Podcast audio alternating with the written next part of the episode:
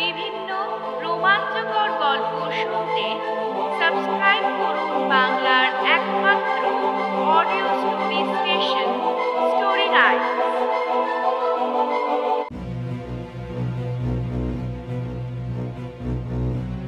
আজকে শুনবেন লেখক হেমেন্দ্র কুমার রায়ের লেখা মোহনপুরের শ্মশান গল্পের তৃতীয় পর্ব।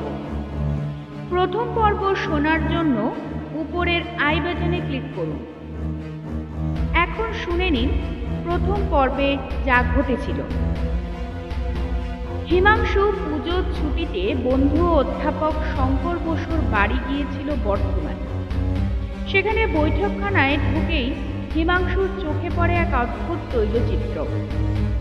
ছবিতে এক তরুণী তার সেকেলে লণ্ঠনের আলোতে কি যেন দেখাতে চায় চিত্রের অপর পাশে উপস্থিত এক যুবককে, যা দেখে মনে হচ্ছে যুবকের যেন বুকের রক্ত হিম হয়ে যাচ্ছে।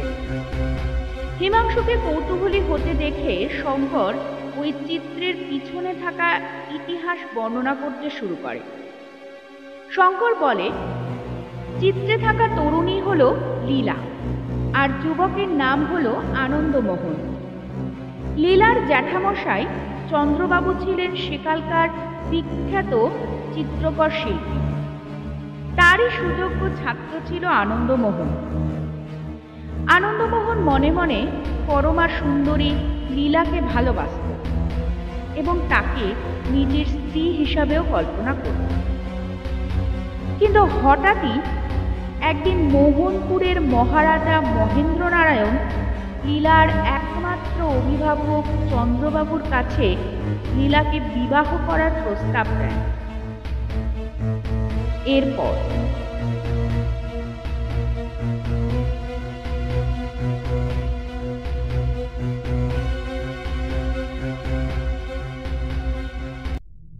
পরের দিন সন্ধ্যা আটটার কিছু আগে চন্দ্রবাবু অতিথি সৎকারের জন্য আহার্যের আয়োজন করেছিলেন প্রচুর। ডিমের পরোটা, লুচি, পোলাও, মাংস, তিন রকমের মাছ, তিন রকমের নিরামিষ তরকারি, রুই মাছের ডিমের চাটনি, ইলিশ মাছের ডিম ভাজা, সন্দেশ, রসগোল্লা, দই, রাবড়ি ও ছানার পায়েস প্রভৃতি। লীলা নিজের হাতে সারা দিন ধরে এইসব রেঁধেছে, যদিও এখনও সে জানে না যে অতিথি আসছেন তার সঙ্গে তার ভবিষ্যতের সম্পর্ক কি। আনন্দমোহনও তার কাছে কোনো কথা ভাঙেনি। নিজের দুঃখ সে পুষে রেখেছে নিজের মনের ভিতরে। বোধহয় তার মুখেও মনের ছায়া পড়েছিল কিছু কিছু, কারণ লীলা মাঝে মাঝে প্রশ্ন করেছে, আনন্দমোহন বাবু, আপনার মুখ আজ শুকনো দেখাচ্ছে কেন? আনন্দমোহন সহাস্যে লীলার প্রশ্ন উড়িয়ে দিয়েছে এই বলে, শরীরটা আজ তেমন ভালো নেই। আটটা বাজল। সঙ্গে সঙ্গে বৈঠকখানার দরজার সামনে দেখা গেল মহারাজ মহেন্দ্র নারায়ণ বাহাদুরকে। চন্দ্রবাবুর বুকের কাঁধটা ধক করে উঠল। এমন আকস্মিকভাবে মহারাজের আবির্ভাব তিনি প্রত্যাশা করেন। মহারাজা আত্মপ্রকাশ করলেন যেন হাওয়ার ভিতর থেকে। যদিও এমন চিন্তা হাস্যকর, তবু এই কথাই মনে হলো চন্দ্রবাবু।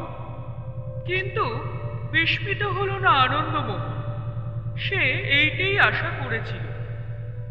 মহেন্দ্র নারায়ণ দরজার কাছ থেকেই বললেন, আমার হাতে আধ ঘন্টার বেশি সময় নেই, তোমার ভাতুষ্পুত্রী কোথায়?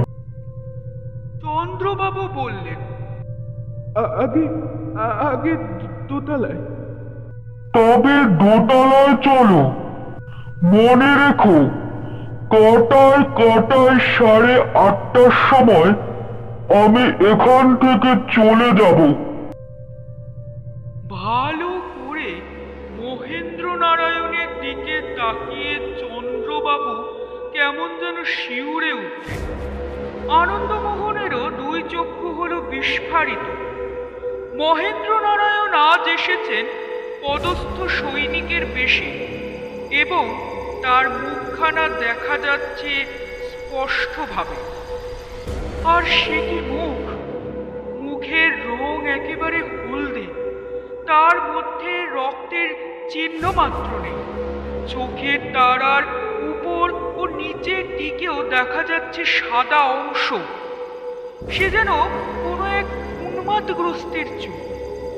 মাথার লম্বা লম্বা রুক্ষ কটা চুল এসে পড়েছে কাঁধের উপরে, যেন তৈলের সঙ্গে তাদের সম্পর্ক ঘুচে গেছে বহুকাল। ওষ্ঠধার কালো কুচকুচে, তাদের ঠেলে বাইরে বেরিয়ে পড়েছে দুই পাশে দুটো সাপদের মতো হিংস্র হলদে রঙের লম্বা দাঁত। হঠাৎ দেখলে মনে হয় এ যেন অনেক দিন আগেকার গলায় দড়ি দিয়ে মোড়া মানুষের মুখ। কোনো দুষ্ট প্রেতাত্মা দেহের ভিতরে আশ্রয় নিয়ে মুখখানাকে জ্যান্ত করে রেখেছে কতকটা। মনের ভাব প্রাণপণে গোপন করে চন্দ্রবাবু বললেন, বেশ বেশ, আসুন মহারাজ বাহাদুর, তাহলে আমরা দোতলাতেই যাই। সশব্দে ভারী ভারী পা ফেলে মহেন্দ্র নারায়ণ সিঁড়ি দিয়ে উপরে উঠতে লাগলেন, ঠিক যন্ত্রচালিত কোনো মূর্তির মতো, কিংবা যেন কোনো পুতুল বাজিকর পুতুলকে চালনা করছে অদৃশ্য রজ্জুর সাহায্যে। উপরের ঘরে বসেছিল লীলা। মহেন্দ্র নারায়ণকে দেখেই সে চমকে আড়ষ্ট হয়ে রইল কাঠের মতো। চন্দ্রবাবু বললেন, মা মা লীলা, ইনি হচ্ছে মোহনপুরের মহারাজা বাহাদুর। লীলা নিজেকে সামলে নিয়ে তাড়াতাড়ি দাঁড়িয়ে উঠে দুহাত জোর করে প্রণাম করলেন। মহেন্দ্র নারায়ণ প্রায় আধ মিনিট ধরে লীলার দিকে তাকিয়ে স্তব্ধ হয়ে দাঁড়িয়ে রইলেন। তারপর হঠাৎ ফিরে পাশের ঘরের দিকে তাকিয়ে বললেন, চন্দ্রমোহন, একবার ওই ঘরে আমার সঙ্গে এসো। চন্দ্রবাবু বললেন, যাচ্ছি মহারাজ বাহাদুর, আপনার যখন সময় নেই তখন তাড়াতাড়ি খাওয়া দাওয়ার ব্যবস্থাটা করে যাই। মহেন্দ্র নারায়ণ অত্যন্ত বিস্মিত স্বরে বললেন, খাবার? চন্দ্রনাথ বললেন, মহারাজা বাহাদুর, আপনার কে খাওয়াবার শক্তি আমার কোথায়? এই সামান্য আয়োজন। সামান্য হোক বা অসামান্য, কোনো খাদ্যই আমি গ্রহণ করতে পারবো না। সে কি সে কি মহারাজা বাহাদুর, লীলা এত কষ্ট করে রেঁধেছে। আহ, কাজে সময় নষ্ট করো না, পাশের ঘরে চলো। অগত্যা আর বাক্য ব্যয় না করে মহেন্দ্র নারায়ণকে নিয়ে চন্দ্রবাবু পাশের ঘরে গিয়ে ঢুকলেন। বললেন, এখন কি আদেশ মহারাজা বাহাদুর? বলুন। এই নাও দশ লক্ষ টাকার নোট। লীলাকে আমি সঙ্গে নিয়ে মোহনপুরে ফিরে যেতে চাই। হ্যাঁ, বিবাহ না করি? আমাদের বংশের নিয়ম, পাত্র রাজধানীতে নিয়ে গিয়ে পাত্রীকে বিবাহ করবে। মহারাজার রাজ্যের কথা জানি না, কিন্তু এদেশে ওনিয়ম অচল। মহেন্দ্র নারায়ণ সিঁড়ে হয়ে দাঁড়ালেন। মাথায় তিনি যেন উঁচু হয়ে উঠলেন আরো এক। দীপ্ত চক্ষে চন্দ্রবাবুর দিকে তাকিয়ে গভীর স্বরকে গভীরতর করে, চন্দ্রমোহন, আমাকে তোমাদের দেশের নিয়ম মেনে চলতে হবে নাকি? লীলাকে আমার হাতে সমর্পণ করবে বলে তুমি কথা দিয়েছ, নিজের কথা রাখতে তুমি বাধ্য। কাল আমার সঙ্গে লীলাকে মোহনপুরে যেতে হবে, বুঝলে? বুঝলে? বুঝলে? সেই দীপ্ত দৃষ্টির মধ্যে ছিল যেন জাদু। আবার চন্দ্রবাবুর মনে হলো তার সমস্ত ইচ্ছাশক্তি যেন বিলুপ্ত হয়ে গেল। সামনের মূর্তি যেন প্রভু, তিনি যেন গোলাম। মাথা নত করে বললেন, আগে যে আগে তাই হবে। কাল সকাল দশটার সময় সিপাহীদের সঙ্গে ঢুলি আসবে, লীলা যেন প্রস্তুত হয়ে থাকে। তার সঙ্গে আর কেউ যেতে পারবে না, এই আমার আদেশ। তুমি কথা দিয়েছ, এই আদেশ অমান্য করে নিজের বিপদকে ডেকে এনো না। মহেন্দ্র নারায়ণ হঠাৎ ঘর ছেড়ে বাইরে এবং তারপর বেরিয়ে গেলেন বাড়ির ভিতর থেকে। চন্দ্রবাবু আচ্ছন্নের মতো দাঁড়িয়ে রইলেন। লীলা ও আনন্দমোহন সেই ঘরের মধ্যে এসে ঢুকল। লীলা শিউরে উঠে বললে, ওহ, মহারাজের কি ভয়ঙ্কর চেহারা! চন্দ্রবাবু যেন স্বপ্নাবিষ্টের মতো বললেন, হ্যাঁ হ্যাঁ, ভয়ঙ্কর চেহারা। লীলা সভয়ে বললে, মাগো, তুমি কি লক্ষ্য করে দেখনি? মহারাজা যতক্ষণ ছিলেন এখানে একবারও তার চোখের পাতা পড়েনি, ঠিক যেন মরা মানুষের চোখ। আনন্দমোহন বললে, আমি আর একটা ব্যাপার লক্ষ্য করেছি, শ্বাস প্রশ্বাসের জন্যে জ্যান্ত মানুষের বুক ওঠে আর নামে, কিন্তু মহারাজার বুক ছিল একেবারে স্থির, ঠিক যেন মরা মানুষের বুক। চন্দ্রবাবু বললে, তোমরা ভুল দেখেছ, মরা মানুষ কখনো চলে ফিরে কথা কয়। লীলা বললে, সে কথা সত্যি, কিন্তু আমি যদি একটা রাজ্য পাই তাহলে তোমার মহারাজা বাহাদুরকে আর চোখে দেখতে রাজি হব না। চন্দ্রবাবু শান্ত স্বরে বললেন, আমি বললেও রাজি হবি না? লীলা আদর করে দুই হাত তার গলায় জড়িয়ে বললে, তুমি বললে সব পারি। পারিস তো? হ্যাঁ জ্যাঠামশাই। তাহলে শুনে রাখ, ওই মহারাজা বাহাদুরের সঙ্গেই তোর বিবাহ হবে, আমি কথা দিয়েছি। লীলা দারুণ বিস্ময়ে চমকে উঠল। চন্দ্রবাবু আবার বললেন, কাল সকাল দশটার সময় তোকে মোহনপুরে নিয়ে যাবার জন্যে মহারাজের লোকজন আসবে, সঙ্গে আমরা কেউ থাকবো না, তোর বিয়ে হবে মোহনপুরেই। তার মনে হলো কেউ যেন জোর করে তাকে বাধ্য করলে ওই কথাগুলো উচ্চারণ করতে। লীলা চেয়ে রইল বিস্ফারিত চোখে। চন্দ্রবাবু আবার বললেন, মহারাজা বাহাদুর তোর জন্য বিশ লক্ষ টাকার সম্পত্তি আবার হাতে দিয়ে গিয়েছেন। এরপর লীলা আর কিছু বললে না, কেবল মাথা নত করলে। লীলা মোহনপুরে চলে গিয়েছে। তার অভাবে সমস্ত বাড়িখানা ঠেকছে ফাঁকা ফাঁকা। চন্দ্রবাবুর আর কিচ্ছু ভালো লাগে না, নিজেকে তার অপরাধী বলে মনে হয়।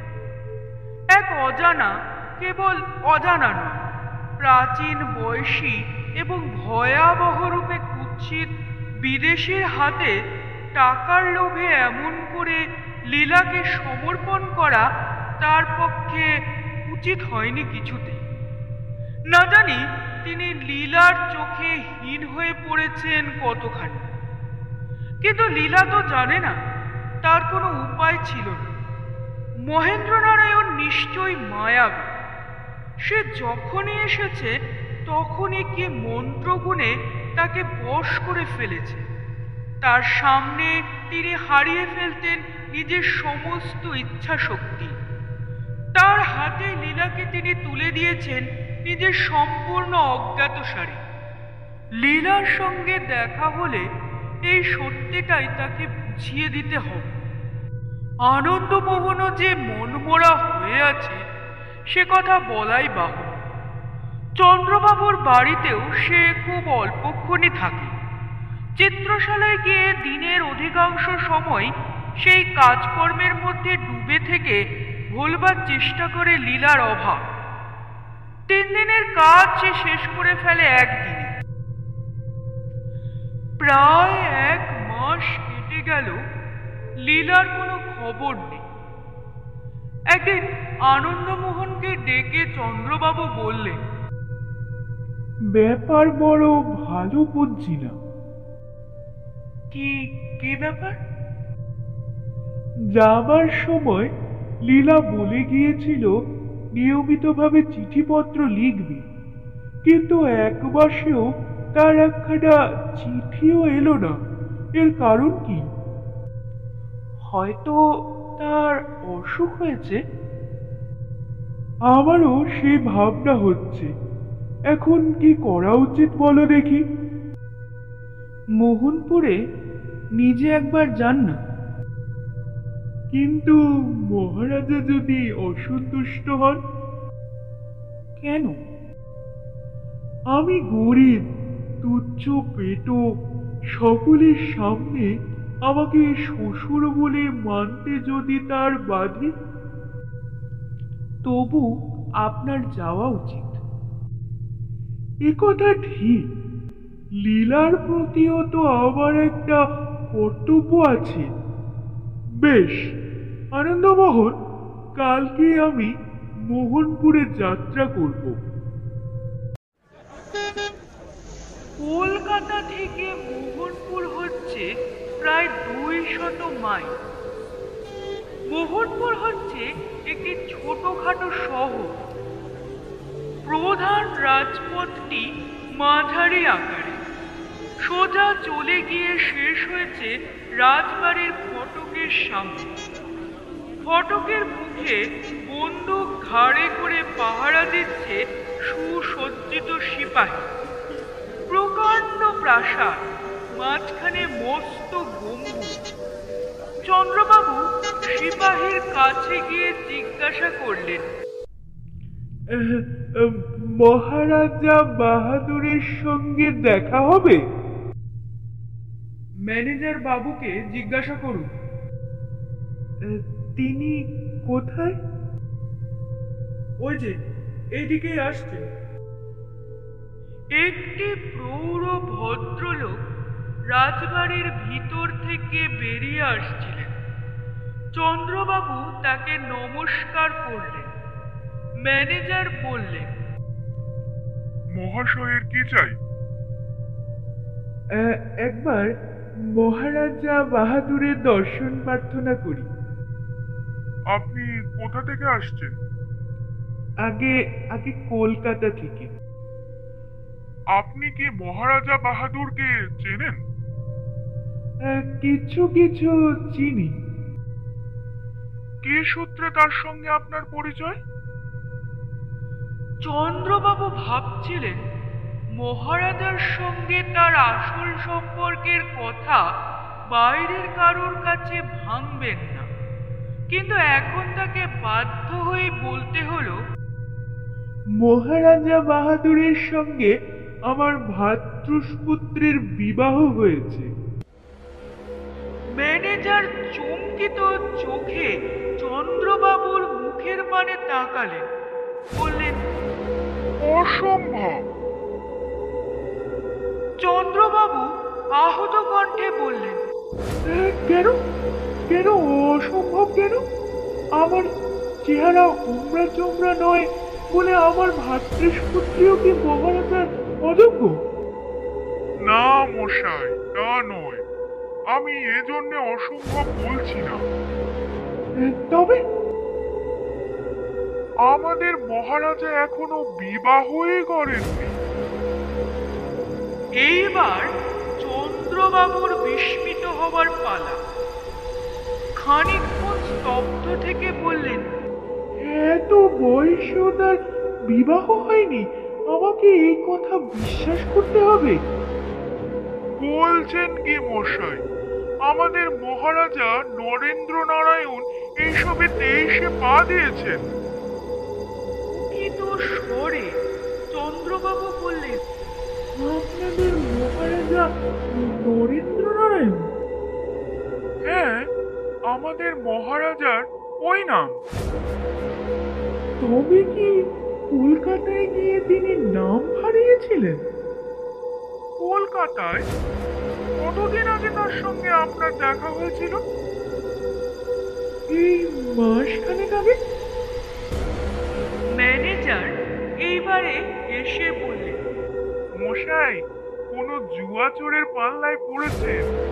আমাদের মহারাজা সবে গেল সপ্তাহে বিলাত থেকে ফিরেছেন। বিলাতে তিনি আট মাস ছিলেন। চন্দ্রবাবুর মাথায় যেন ভাঁজ ভেঙে পড়ল। তবে কি তিনি লীলাকে সমর্পণ করেছেন কোনো প্রতারকের কবলে? তবু তিনি একটা নতুন সম্ভাবনার ইঙ্গিত পেয়ে জিজ্ঞাসা করলেন, আচ্ছা, এখানে মহারাজা মহেন্দ্র নারায়ণ বলে কেউ আছেন? একালে নেই, সেকালে ছিলেন।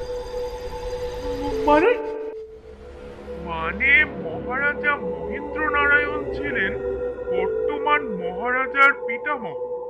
ষাট বছর আগে তার মৃত্যু হয়েছে। চন্দ্রবাবু সেখানে দাঁড়িয়ে রইলেন মন্ত্রাচ্ছন্ন স্তম্ভিতের মতো। তারপর তার মাথার ভিতর দিয়ে খেলে গেল আর এক ভয়াবহ সম্ভাবনার বিন্দু।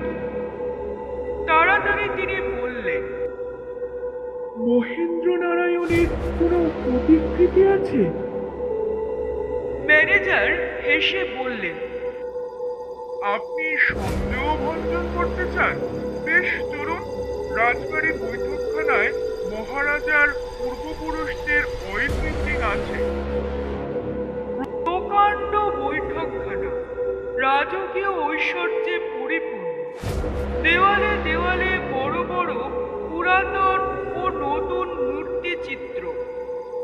একদিকে অঙ্গুলি নির্দেশ করে ম্যানেজার বললেন, ওই দেখুন মহারাজা মহেন্দ্র নারায়ণ। শুনেছি তার মৃত্যুর তিন দিন আগে ছবিখানা আঁকা হয়। তিনি হঠাৎ মারা যান জলে ডুবে। তবে তার দেহ খুঁজে পাওয়া যায়। কিন্তু এইসব কথা চন্দ্রবাবুর কর্ণে প্রবেশ করছিল না। প্রায় বাহ্য জ্ঞানহীন হয়ে তিনি চিত্রাঙ্কিত মহেন্দ্র নারায়ণের মুখের দিকে তাকিয়েছিলেন নিষ্পলক নেত্রে। এই তো লীলার স্বামী মহেন্দ্র নারায়ণ।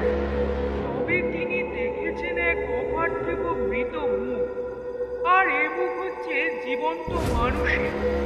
আকাশপাতাল তফাৎ, কিন্তু মুখ এক। চন্দ্রবাবুর মনে হল ছবির মহেন্দ্র নারায়ণ যেন তার দিকে তাকিয়ে পুরো উপহাসের হাসি হাসছে।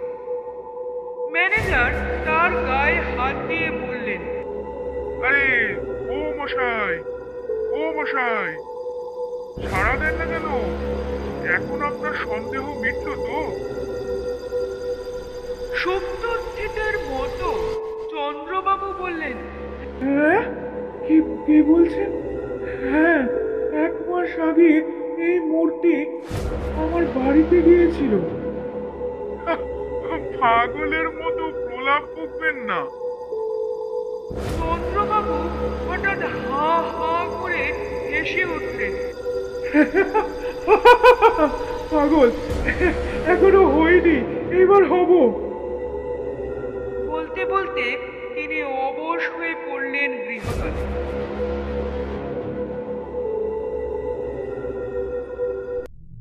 রাত নটার সময় চন্দ্রবাবু শেষ আহার করতেন। সেদিনও আনন্দমোহনের সঙ্গে তিনি আহারে বসেছিলেন। গতকাল তিনি মোহনপুর থেকে কলকাতায় ফিরেছেন। তার মুখ থেকে সব শুনেছে আনন্দমোহন। দুজনেরই মনের অবস্থা ভালো নয়, কথা নেই কারোর মুখে। হঠাৎ সজোরে বেজে উঠল সদর দরজার কড়াজোড়া। তারপর হলো দরজা খোলার শব্দ। চন্দ্রবাবু বিরক্ত কণ্ঠে বললেন, বেয়ারা কেন দরজা খুলে দিলে? এত রাত্রে কে আবার এলো জ্বালাতে? সিঁড়ির উপরে লঘু পদের দ্রুত শব্দ শোনা গেল। তারপরে ছুটে ঘরের ভেতরে এসে ঢুকল লীলা। কিন্তু এ কি মূর্তি, কি বেশ! এলো মেলো এলানো চুল, যেন তেল জলের সঙ্গে বহুকালের সম্পর্ক নেই। অসংখ্য আতঙ্কে চোখ দুটো যেন বাইরে বেরিয়ে আসতে চাইছে, গাল দুটো গেছে ভেতরে বসে এবং থরথর করে কাঁপছে সারা গা। ধুলো কাদা মাখা পরনের কাপড়ের পাট নেই, জায়গায় জায়গায় ছেঁড়া, এবং সেখানা হচ্ছে সেই কাপড় যা পরে সে গিয়েছিল মোহন। মাটির ওপরে ধপাস করে বসে পড়ে লীলা চেঁচিয়ে উঠল, জল জল, নইলে এক্ষুনি বুক ফেটে যাবে। আনন্দমোহন তাড়াতাড়ি জল এনে দিলেন। সে এক সঙ্গে ঢক ঢক করে তিন গ্লাস জল খেয়ে ফেললেন, যেন তার নির্জন মরুযাত্রীর তৃষা। আবার সে চেঁচিয়ে উঠল, খাবার খাবার, নইলে এখনই মরে যাব। চন্দ্রবাবু নিজের খাবারের পাত্রগুলো তখনই তার দিকে ঠেলে দিলেন।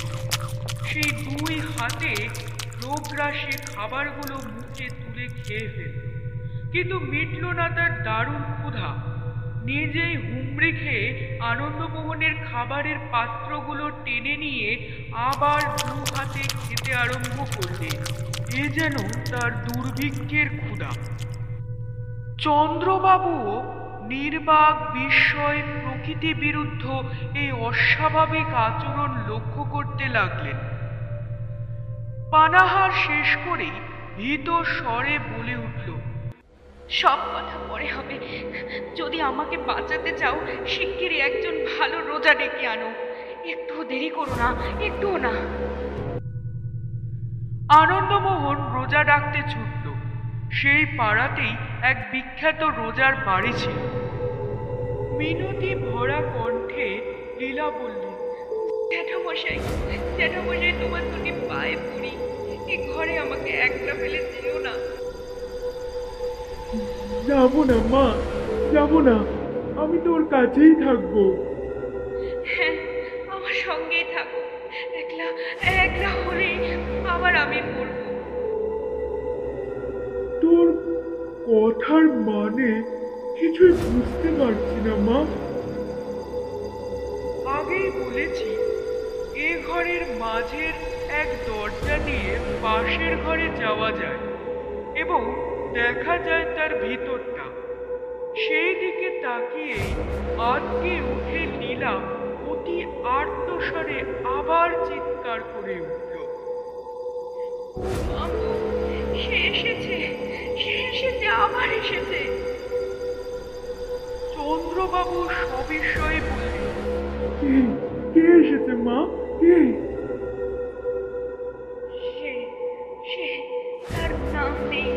তার দেহ নেই, সে আছে। জ্যাঠামশাই জ্যাঠামশাই, তুমি কি পচা মরার গন্ধ পাচ্ছ না?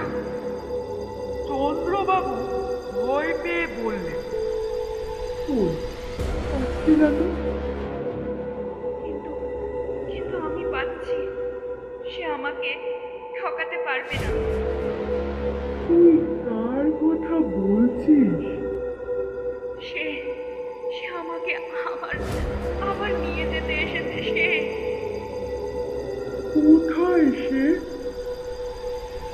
আঙুল দিয়ে পাশের ঘর দেখিয়ে ক্রন্দন ভরা গলায় লীলা বললে, ওই যে ওইখানে ওইখানে ওইখানে সে দাঁড়িয়ে আছে। আমি ওকে স্পষ্ট দেখতে পাচ্ছি। কি ভয়ঙ্কর! পাশের ঘরের দিকে প্রস্ত্র চোখে তাকালেন চন্দ্রবাবু।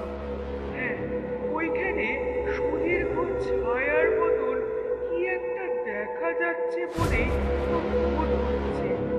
তারপর ভালো করে বুঝলেন তার চোখের ভ্রমের উপর থেকে সমুদ্র আলোর আধার ঝুলছে। ছায়া বা কায়া কোনো কিছুই নেই ওখানে, খালি। বললেন, তুই ভুল দেখছিস মা লীলা, ওখানে কেউ নেই।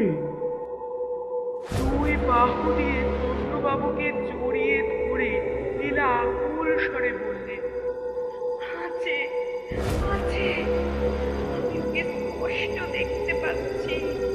আমাকে আমাকে আবার নিয়ে যাবে। তুমি যদি একবার ছেড়ে যাও আবার আবার আমাকে নিয়ে যাবে। এমন সময় রোজাকে সঙ্গে করে আনন্দমোহন পাশের ঘরে এসে দাঁড়ালো। রোজা ভিতরে এসেই বললে, ওম শঙ্কর, আমি এই ঘরে কোনো দুষ্ট আত্মাকে অনুভব করছি। হ্যাঁ, কোনো সন্দেহ নেই, দুষ্ট আত্মা, পিশাচ, পিশাচ। রাজা নলের দেহে যেমন শনি ঢুকেছিল, সেও তেমন কোনো মানুষের মৃতদেহের মধ্যে ঢুকে পৃথিবীর ওপর অত্যাচার করে বেড়াচ্ছে। ভীষণ পিশাচ। আমাকে আগে ওই ঘরে বসে কাজ আরম্ভ করতে হবে।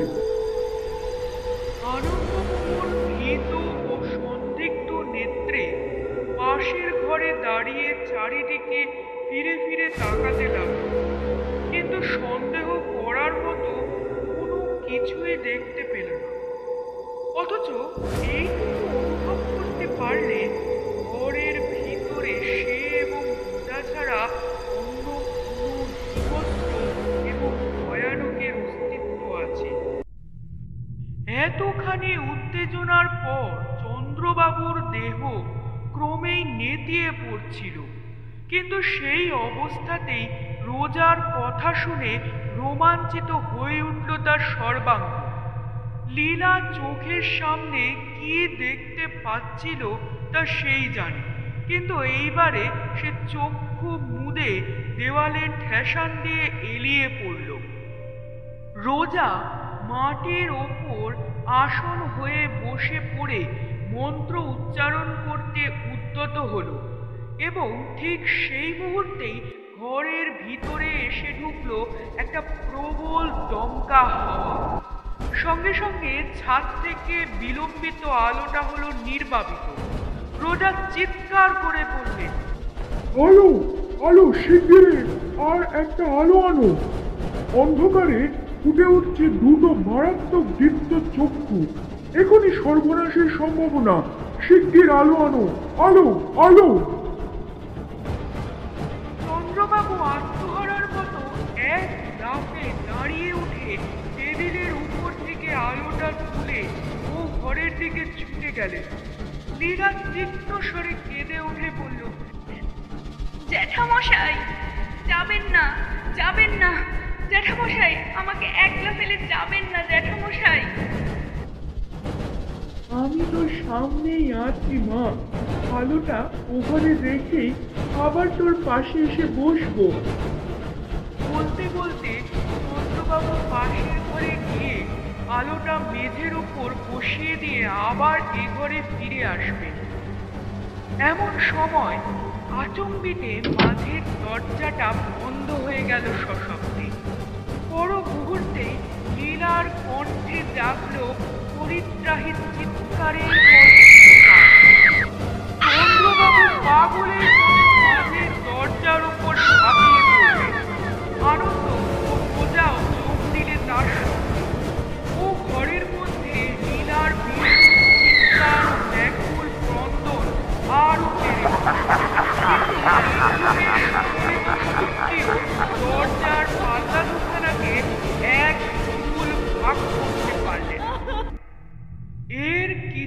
কিছুক্ষণ পরে একেবারে স্তব্ধ হয়ে গেল লীলার কণ্ঠস্বর। ও ঘরের বারান্দার দিকেই একটা দরজা খোলার শব্দ হল এবং তারপরেই অকস্মাৎ খুলে গেল মাঝের ঘরের বন্ধ দরজাটা। যারা প্রাণপণে দরজা ঠেলছিল তারা সকলেই টাল সামলাতে না পেরে খোলা দরজার ভিতর দিয়ে ও ঘরে মেঝের উপর পড়ে গেল হুমড়ি খেয়ে। আলো এনে দেখা গেল ঘরের মধ্যে কেউ নেই। আনন্দ বারান্দায় যাবার খোলা দরজা দিয়ে ছুটে গেল বাইরে। সেদিন উঠেছিল প্রতিপদের চাঁদ, চারিদিক করছে ধপধপ। বারান্দার তলাতেই একটা ছোট রাস্তা, তারপরেই একটা পুষ্করিণী এবং তার ভাঙা ঘাট। সেই ভাঙা ঘাটের সামনে পুষ্করিণীর খানিকটা জল ঘুরছিল চক্রের পর চক্র দিয়ে, যেন এইমাত্র সেখানে কোনো ভারী জিনিস পড়েছে কিংবা কেউ ঝাঁপ দিয়ে অতলে তলিয়ে গেছে।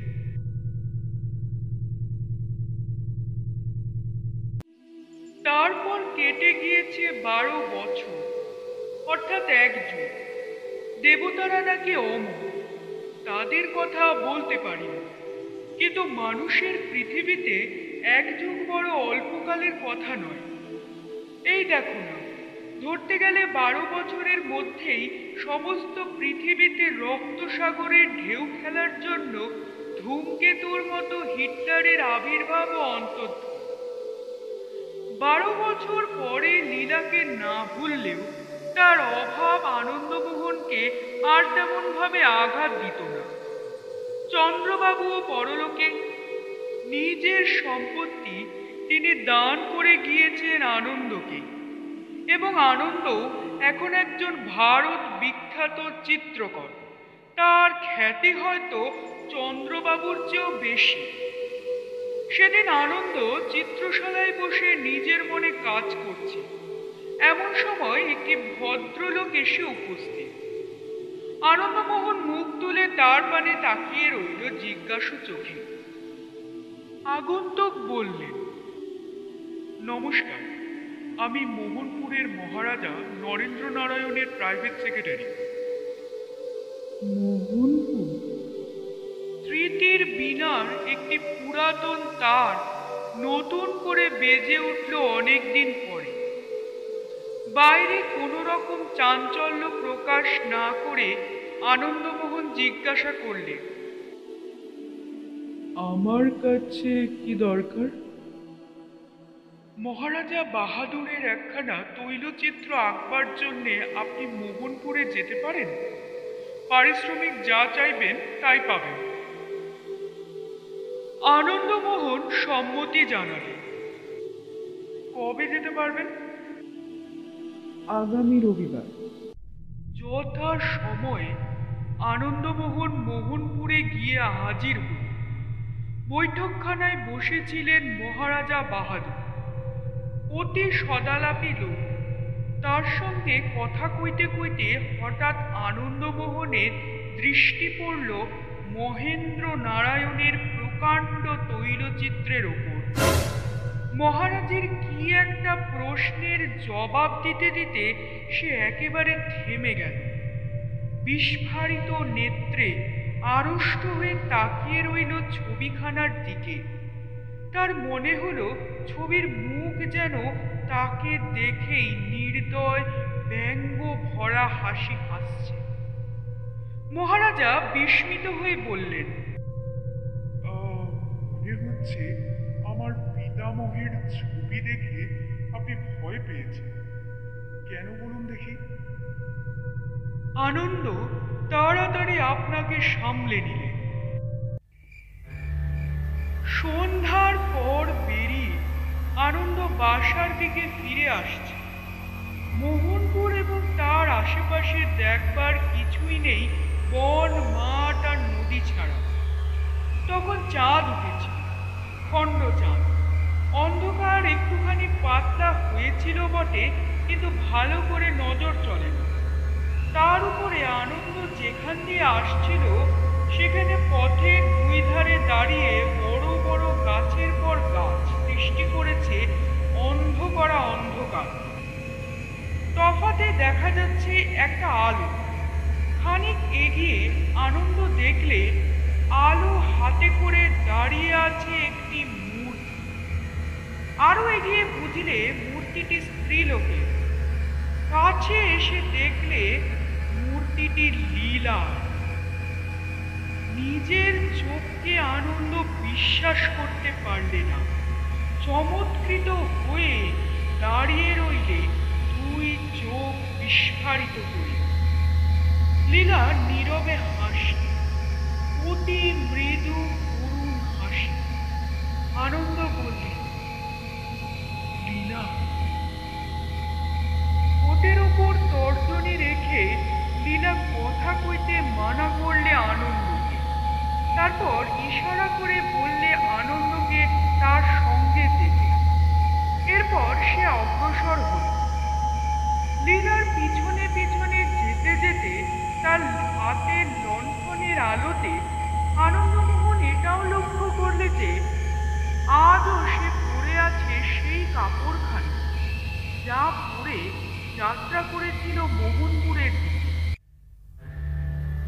বন এত নিস্তব্ধ যে একটা ঝিঝি পোকাও ডাকছে না, গাছের একটা পাতার শব্দও না। মরে গিয়েছে যেন পৃথিবীটা, এটা যেন ইহলোকই নয়, পরলোক। বন শেষ, নদীর ধার, কিন্তু জলের কোনো শব্দ শোনা যায় না। মরা চাঁদের আলো, বাতাসের দম বন্ধ। একখানা পুরনো বাড়ির খানিকটা ভেঙে পড়েছে, খানিকটা দাঁড়িয়ে।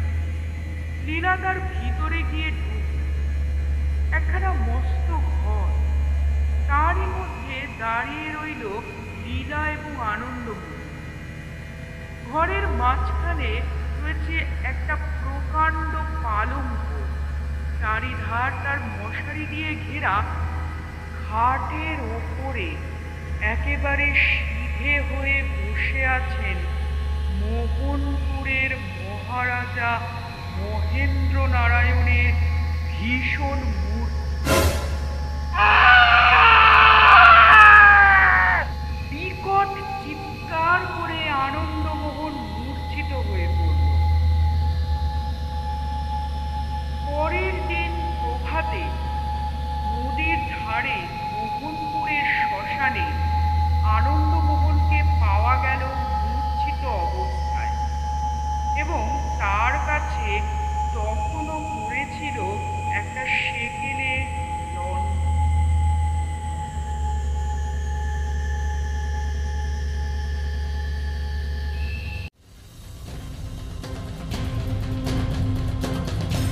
শেষ হল মোহনপুরের শ্মশান গল্পটির দ্বিতীয় পর্ব। গল্পটি কেমন লাগলো তা অবশ্যই কমেন্ট করে জানাবেন, সেই সঙ্গে লাইক ও শেয়ার করবেন। স্টোরি নাইনটির সকল গল্প